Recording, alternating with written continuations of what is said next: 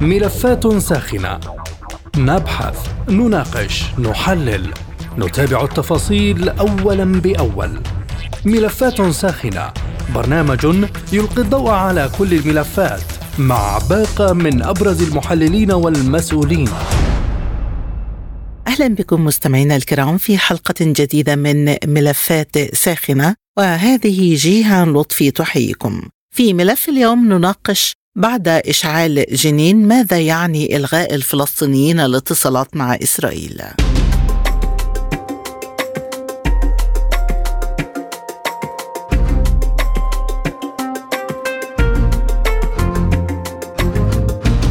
أعلنت الرئاسة الفلسطينية الاثنين أن السلطة ستوقف التنسيق الأمني مع إسرائيل تماما ردا على العملية العسكرية الواسعة في مخيم جنين والتي أسفرت عن سقوط قتلى ومصابين. وقال مكتب الرئيس محمود عباس في بيان إنه تقرر وقف جميع الاتصالات واللقاءات مع الجانب الإسرائيلي والاستمرار في وقف التنسيق الأمني. جاء ذلك بعد أن شنت القوات الإسرائيلية عملية عسكرية ضخمة على مدينة جنين في الضفة الغربية قد تستمر 48 ساعة.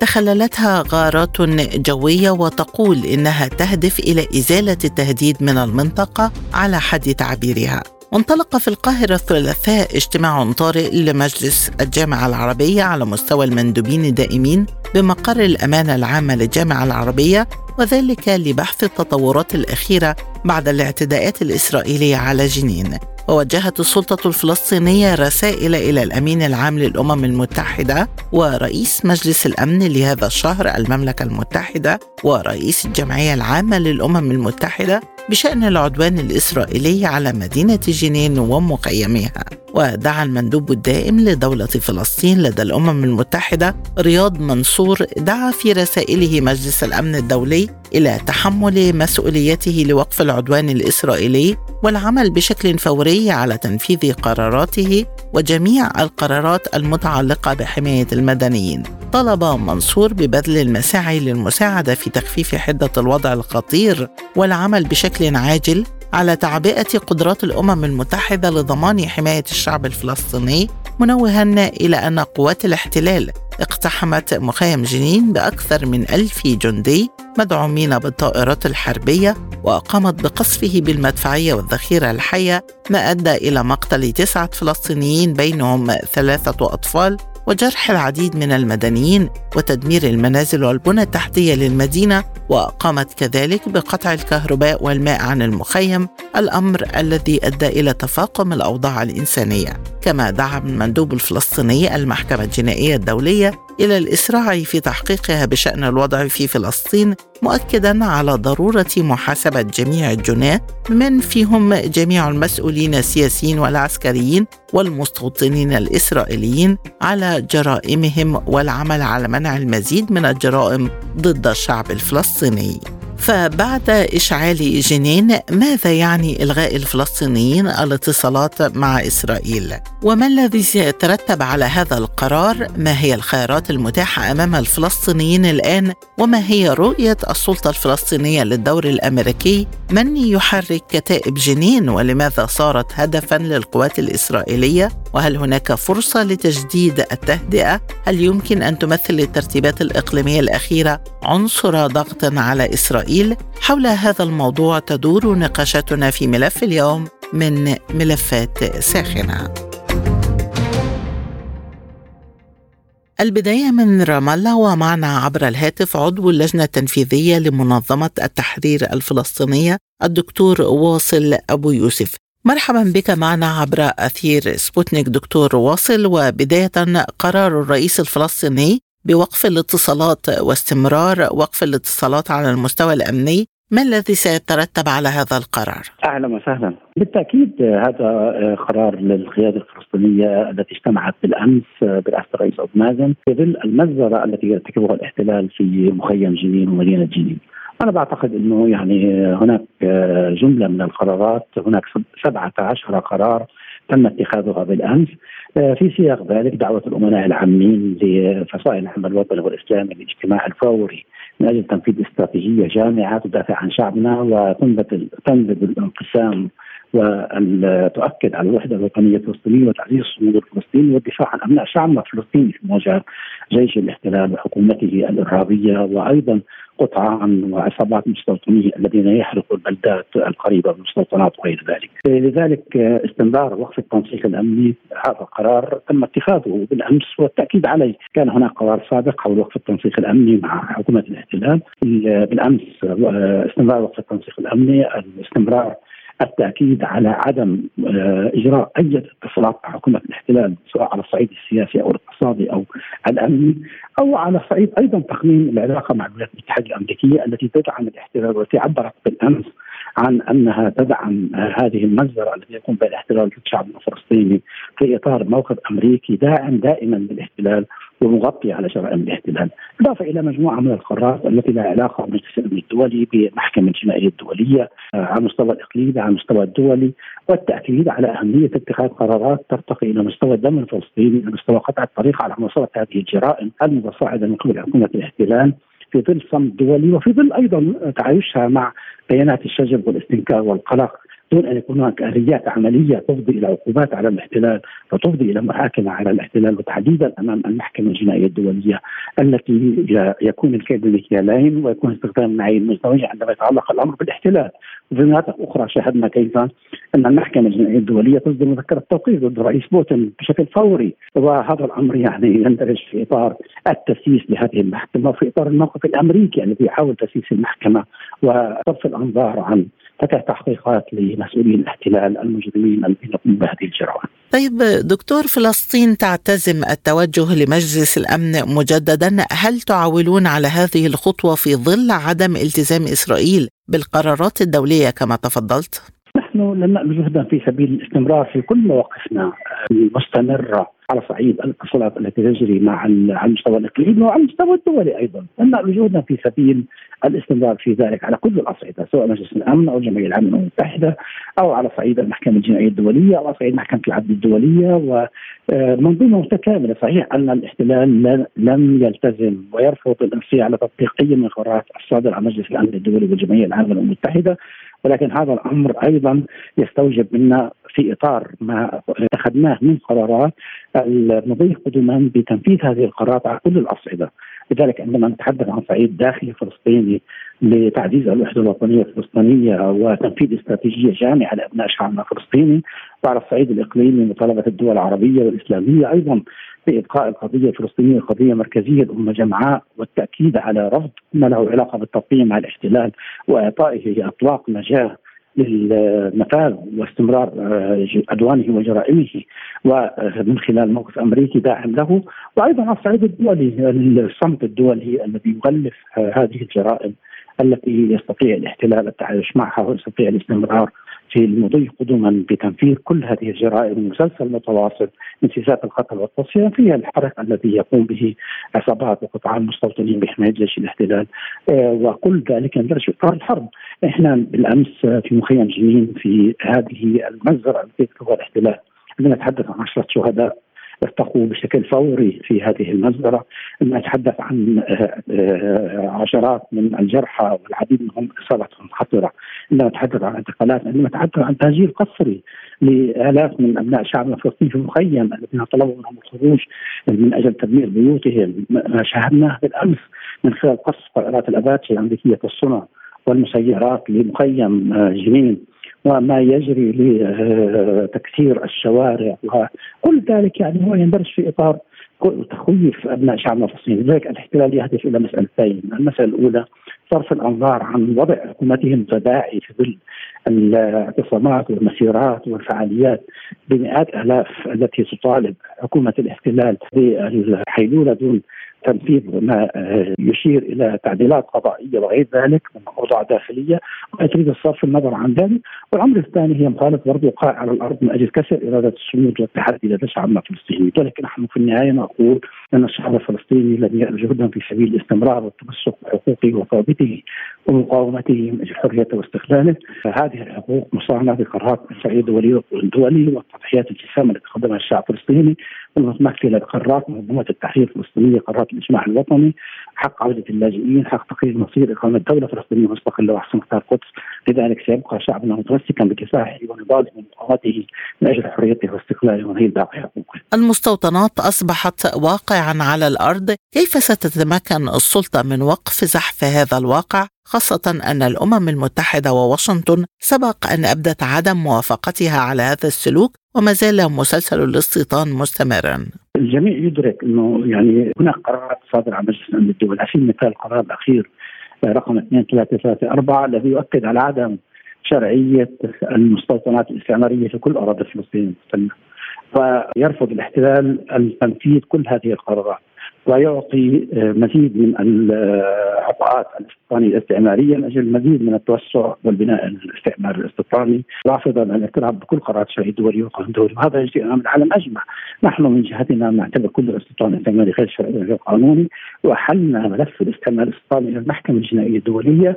كونه في القانون الدولي يعتبر ذلك هو إعلان حرب ضد الشعب الفلسطيني ويرتقي إلى مستوى جرائم حرب وجرائم ضد الإنسانية، وبالتالي هذا المطلوب اليوم أكثر من أي وقت مضى الخروج من حالات الاستنكار والقلق وغير ذلك إلى وضع آليات تفضي إلى عقوبات على الاحتلال في حال استمر في ذلك. دكتور وصل تحدثت حضرتك عن استراتيجية المصالحة الداخلية والوحدة الوطنية، ما مدى استجابة الأطراف؟ وهل هناك ملامح محددة وخط زمني لاتفاق داخلي بين الفصائل؟ نحن اتخذنا هذا القرار بالأمس من أجل عقد اجتماع للامناء العامين لفصائل العمل الوطني والإسلامي وتجري المباحثات من أجل توفير المكان لحضور الجميع في أحد العواصم الصديقة وأيضا من أجل أن يكون هناك تحديد لموعد لعقد هذا اللقاء بعد المشاورات التي تجري خلال الأيام القادمة. ولكن سبق أن انسحبت فلسطين من تفاهمات وهي تواجه أيضا خيار القوة بغير امتيازات في ميزان القوة، ما هي البدائل اذا المتاحة الآن أمام السلطة الفلسطينية خاصة مع انشغال العالم في الأزمات الكبرى؟ ليس أمام شعبنا الفلسطيني خيار سوى الدفاع عن نفسه وتعزيز صموده والتمسك بحقوقه وثوابته ومقاومته، لذلك الشعب الفلسطيني لن يألو جهدا في سبيل الاستمرار في هذه المعركة المعركة الخالدة من أجل حريته واستقلاله. من رام الله عضو اللجنة التنفيذية لمنظمة التحرير الفلسطينية الدكتور واصل أبو يوسف كنت معنا شكرا جزيلا لك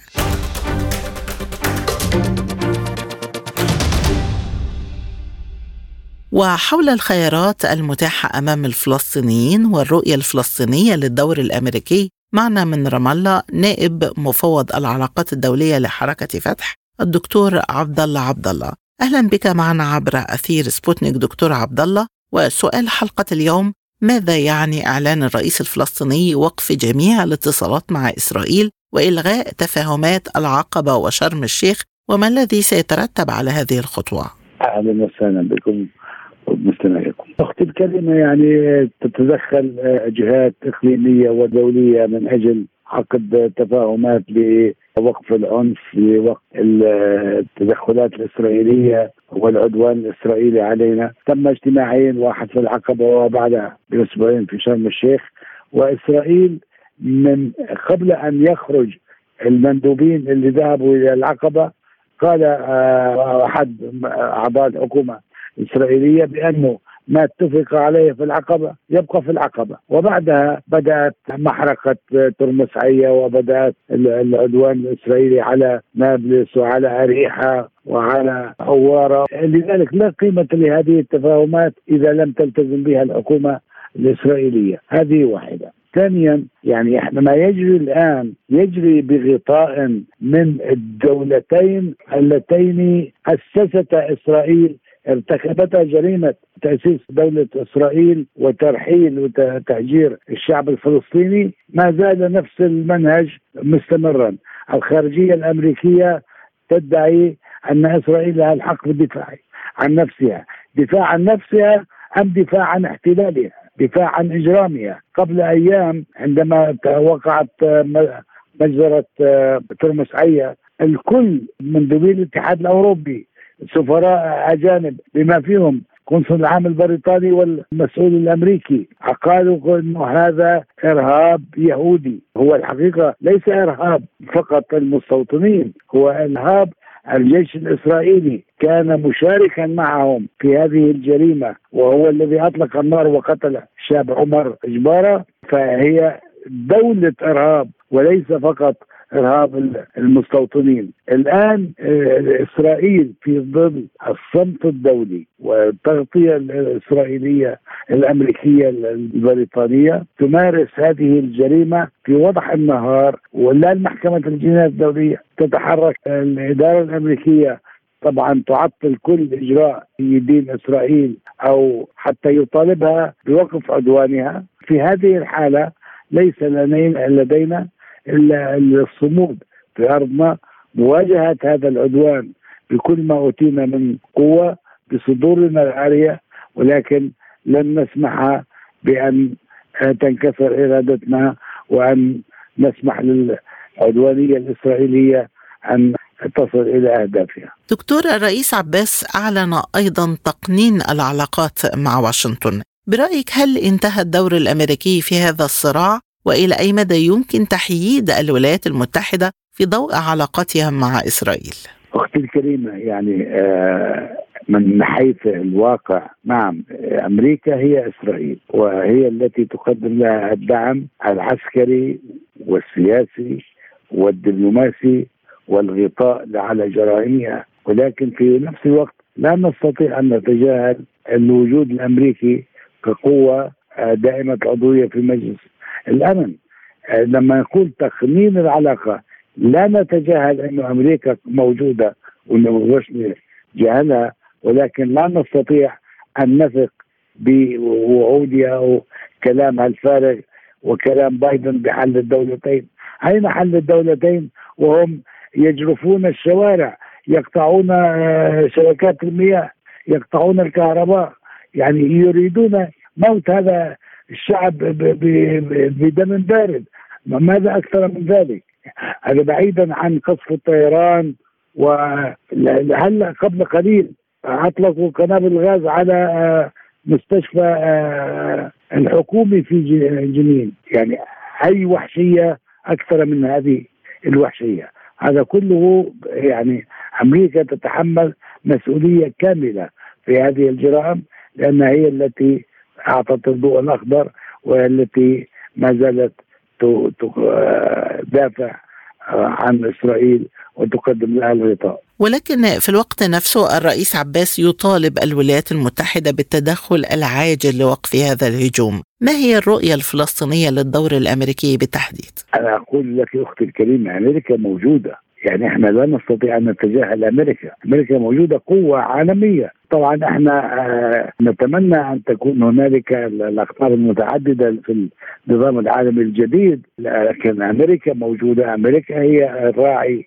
لإسرائيل في كل شيء، ولذلك هي التي تستطيع أن تقول لإسرائيل آه أو لا، لذلك إحنا نطالبها كشريك في الجريمة أن تتوقف عن هذا الدور في ظل مطالبات مصر والأردن واجتماع الجامعة العربية هل هناك فرصة لتجديد التهدئة؟ مطلوب وقف هذا العدوان وسحب إسرائيل لقواتها من أرضنا. نحن مصممون لن نرفع الراية البيضاء. مهما كان لو لآخر آه، مواطن فلسطيني. اشتباكاتنا مع العدو في نقاط التماس في معظم الأرض الفلسطينية في الضفة الغربية، لذلك يعني إحنا كمان نريد أن نحمي أرواح أبنائنا وشعبنا، نحميهم من الدمار، نحميهم من القتل، نحميهم من ما يخرب عليهم حياتهم اليومية، يعني حتى الماء قطع عنهم في مخيم جنين، حتى الكهرباء قطعت، الشوارع جرفت، يعني هذه الوحشية. نحن نريد أن نصل إلى حل نهائي.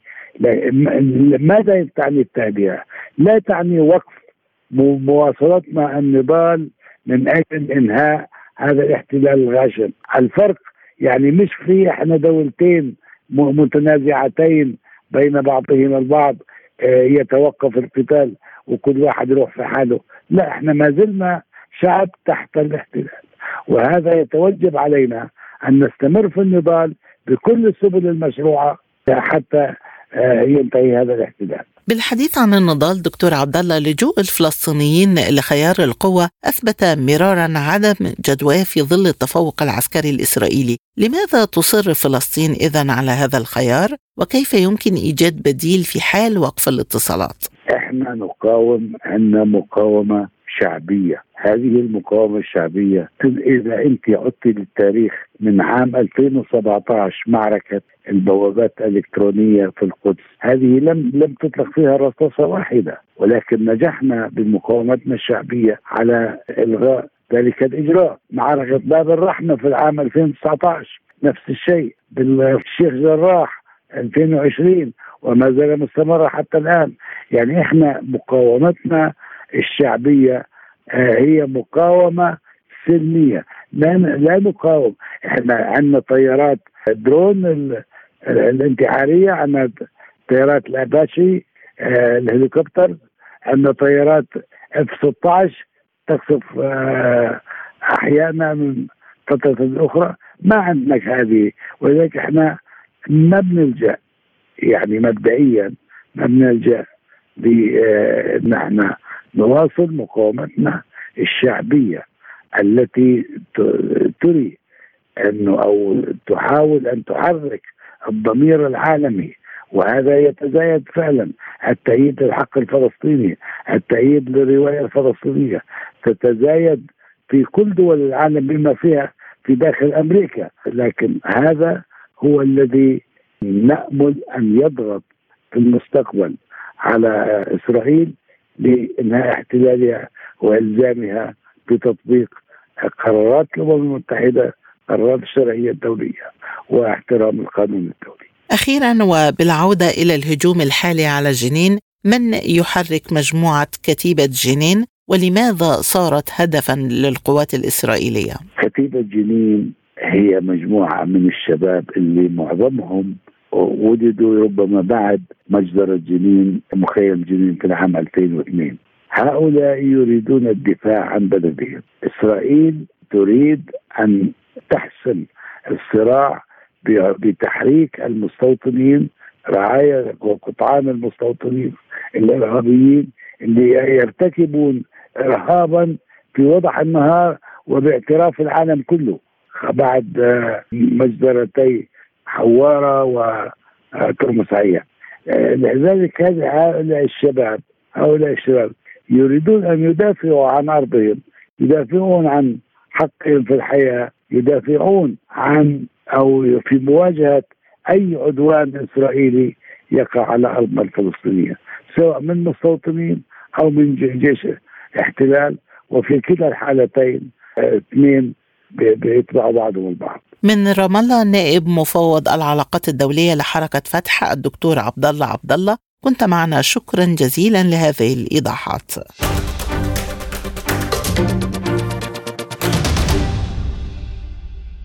إذا هل ما زالت فرص إقامة دولة فلسطينية على حدود الرابع من يونيو عام 1967 قائمة حتى الآن؟ حول هذا الجانب معنا من عمان أستاذ العلوم السياسية بالجامعة الهاشمية. الدكتور جمال الشلبي. أهلا بك معنا ضيفا عزيزا عبر أثير سبوتنيك. دكتور جمال لماذا أقدمت إسرائيل على إشعال جنين الآن برأيك؟ وما تقييم حضرتك لخيار السلطة بقطع الاتصالات تماما مع إسرائيل. يعني هذا سياسة متبعة منذ وصول الحكومة السادسة في خلال أربع سنوات وهي حكومة متطرفة حكومة عنصرية تريد أن تقضي على شوكة المقاومة شوكة فكرة إقامة دولة فلسطينية وبالتالي أنا غير متفاجئ ليس فقط في جنين ربما تتحول إلى مناطق أخرى. وبالتالي آه هذا الموقف موقف إسرائيلي معتاد عليه آه شاهدناه في غزة شاهدناه في رام الله وشاهدناه في مناطق أخرى. ولذلك أنا أقول بأنه ما تقوم به السلطة الفلسطينية الآن من عملية قطع قطع الاتصالات الأمنية مع إسرائيل وهذا الحد الأدنى من المطلوب من هذه السلطة التي من مسؤوليتها أن تحافظ على شعبها وأن تدافع عنه وأن تقاوم. ولذلك يعني أظن أنه يعني ليس المهم أن تذهب إلى الأمم المتحدة أيضا ولكن المهم هو أن تحاول أن تثبت العالم الجرائم والفظائع التي يرتكبها هذا العدو هذا العدو الصهيوني على الشعب الفلسطيني. وأنا شخصيا مع ربما قطع العلاقات الكاملة مع مع مع مع, مع إسرائيل وإن كان له تكلفة عالية ومن ثم حل السلطة الفلسطينية وإعطاء العالم واجبه وإعطاء مسؤوليته تجاه هذا الشعب الفلسطيني الذي يدافع عن أرضه يحاول أن يبني دولته كبقية شعوب العالم. وهذا حق يعني أقرته المواثيق الدولية والامم المتحدة والقانون الدولي العام. فبالتالي نحن نعيش في أزمة أزمة ضمير أزمة شعب يعاني أزمة إنسانية يقاوم يناضل بكل ما اوتي من قوة. وهنا أظن أنه في عدم توازن في استخدام القوة في توازن القوى يعني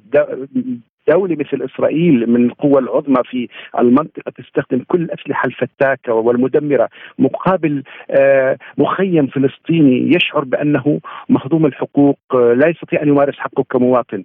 هذه مأساة إنسانية أكثر منها فقط مأساة فلسطينية في لحظة ما وفي مكان ما. دكتور جمال قمة مصر والأردن وفلسطين قبل أسابيع أكدت على حل سياسي للقضية الفلسطينية يفضي إلى إقامة الدولة على حدود الرابع من يونيو 67 ما مدى واقعية هذا الطموح الآن بعد كل ما جرى من اقتطاعات وسياسات على الأرض؟